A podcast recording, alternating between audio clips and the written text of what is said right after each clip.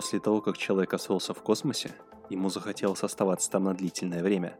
Для этого ему стали необходимы такие космические корабли, на которых можно комфортно жить и осуществлять свои исследования. В феврале 1971 года Советский Союз создал такой аппарат, и уже 19 апреля того же года на орбиту была выведена первая в мире долговременная орбитальная станция – «Салют-1». Всем привет! С вами Радио МИФИ в эфире «Космический дистант», а у микрофона Артем Хмельков. Тема нашего выпуска – орбитальные станции. Не расстегивайте свои ремни, мы остаемся на орбите.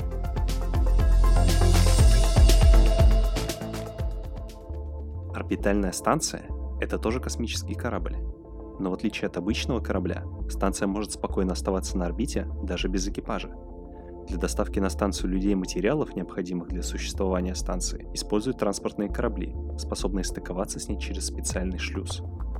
Проекты таких станций разрабатывались еще с конца 50-х и в США, и в СССР. Однако первым был «Салют-1». Стоит рассказать, что представляла из себя первая орбитальная станция.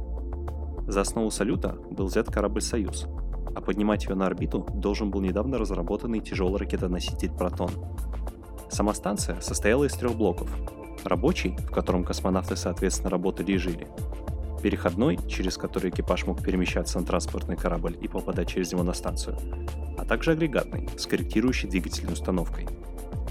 Через 4 дня после запуска салюта, 24 апреля, к станции стартовал корабль «Союз-10» с тремя космонавтами на борту. Одним из членов экипажа был выпускник МИФИ, инженер-испытатель Николай Рукавишников. Однако, даже наличие Мефиста не уберегает от неприятностей. Произведя стыковку, экипаж не смог перейти на станцию из-за неисправности стыковочного узла. Спустя 5 часов корабль все-таки отстыковался и, так и не начав работу, вернулся на Землю.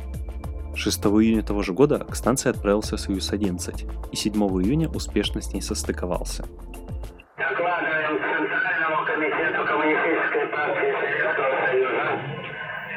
Президиума Верховного Совета СССР и Совета Министров.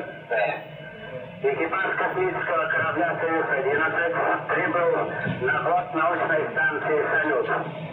На орбите вокруг Земли начала функционировать пилотируемая орбитальная станция «Салют».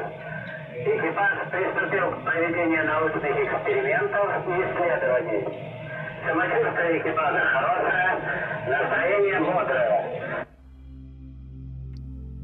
Пробыв на станции 22 дня и проведя множество исследований, экипаж перешел на спускаемый аппарат Союз-11 и улетел к Земле. К несчастью, при спуске на Землю произошла разгерметизация спускаемого аппарата в верхних слоях атмосферы. Экипаж погиб. Опыт использования станции выявил ряд серьезных конструктивных недостатков, которые значительно сокращали время работы станции на орбите. 11 октября 1971 года орбитальная станция – пробыв на орбите 175 дней, по командам ЦУПа была сведена с орбиты и вошла в плотные слои атмосферы. Несгоревшие обломки упали в Тихий океан. Вслед за первым салютом на орбиту начали подниматься новые станции, которые с каждым разом становились только лучше. У них появился второй стыковочный узел, увеличился внутренний полезный объем, появились дополнительные солнечные панели, а также увеличилось время автономной работы – Интересен случай, произошедший со станцией Салют-7, последней полноценной станции этой программы. В течение трех лет после запуска все шло по плану, пока ранним утром 11 февраля 1985 года, после полугода автономного полета, система телеметрии не сообщила в Центр управления полетами о неполадках с электрооборудованием. После безуспешных попыток починить станцию Земли, она вышла на полное молчание. Было решено отправить на станцию первоклассный экипаж ремонтников, имевших опыт в работе с салютами – ведь оставлять неуправляемую станцию на орбите, или тем более просить помощи у Америки с их успешной программой «Шаттл» было бы полным позором. 6 июня корабль с космонавтами устремился к мертвой станции, а 8 июня произошла сложнейшая ручная стыковка с неуправляемым космическим объектом. Открываю. Люк.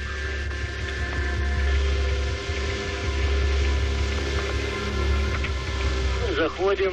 Первое ощущение, температура какая? Колотун, братцы. Холодно, сильно? Да. Станция была похожа на замороженный, заброшенный дом. Ини на стенах, темнота. и абсолютная тишина. Выяснилось, что два из восьми аккумуляторов совсем вышли из строя из-за долгого простоя, и зарядить их невозможно, а сама проводка сгорела из-за короткого замыкания. Нужно было попытаться оживить остальные шесть аккумуляторов. Тяжелейшими усилиями, в темноте и холоде, космонавты сделали так, чтобы энергия на них подавалась напрямую от солнечных панелей. Через день станция начала подавать признаки жизни. А неделю спустя экипаж, оживив станцию, улетел на Землю, став героями. Хоть орбитальные станции были научным проектом, но возможность запускать людей на орбиту в специальном корабле, который можно управлять и ставить различные приборы, очень понравилась военным. Им приходили в голову разные идеи. А не посадить ли нам в эту станцию экипаж разведчиков, чтобы они фотографировали территорию противника? Или, может, стоит установить мощные лазеры или абордажный крюк, чтобы захватить спутники неприятеля – Последняя идея, конечно, звучит слишком фантастично, но первая почти смогла воплотиться в жизнь. В 60-х группа инженеров из США работала над этой концепцией и даже смогла совершить беспилотный полет.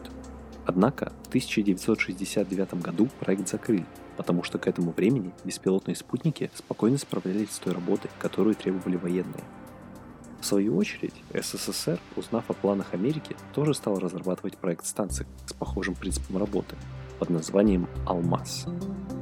Самое интересное, что на «Алмазе» должна была стоять автоматическая военная пушка для самообороны. К счастью или к сожалению, этот проект был запущен только в беспилотном режиме. Однако на орбите Земли все же был вооруженный корабль. Это был «Салют-3». На нем стояла такая же пушка, как в проектах «Алмаза», и она даже была испытана незадолго до завершения работы станции. Успешным это решение не было признано, в скором времени от оружия в космосе отказались из-за улучшения отношений между США и СССР. Так и началась мирная эра.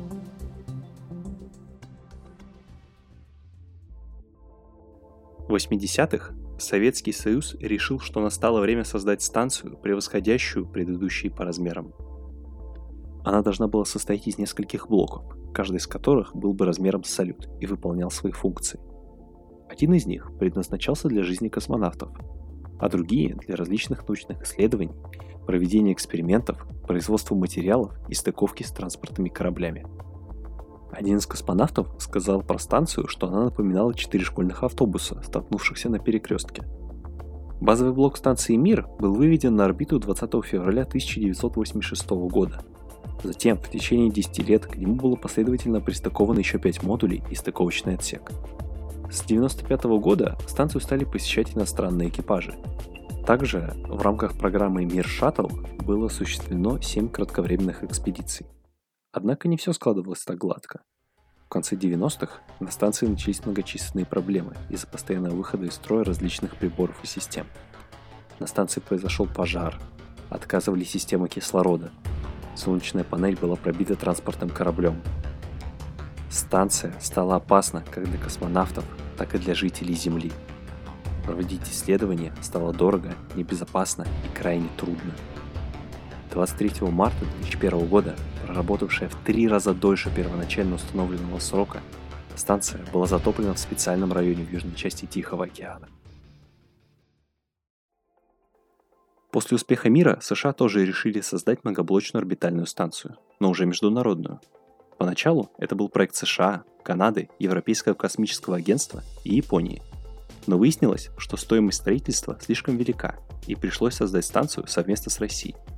Холодная война между странами как раз закончилась, и настало время для мирного сосуществования и совместных открытий в космосе. Первый модуль был запущен на орбиту России в 1998 году. Однако станция дополняется модулями и по сей день. На сегодняшний день в ее состав входит 15 основных модулей, 4 из которых российские, 7 американских, 2 японских, европейский и один модуль от частной компании. Процесс создания станции объединил многие страны, и это дало свои плоды. Многие исследования, проведенные на станции, внесли огромный вклад в науку, а технологии, опробованные там, успешно применяются в медицине и очистке воды. В будущем МКС будет развиваться, будут стыковаться новые жилые блоки, солнечные панели, фермы, Жизнь станции на этом не закончится, и может быть, она станет межпланетным портом, куда каждый день будут прилетать космические туристы из разных стран, чтобы отправиться дальше на Луну, Марс или просто полюбоваться видом нашей планеты из космоса.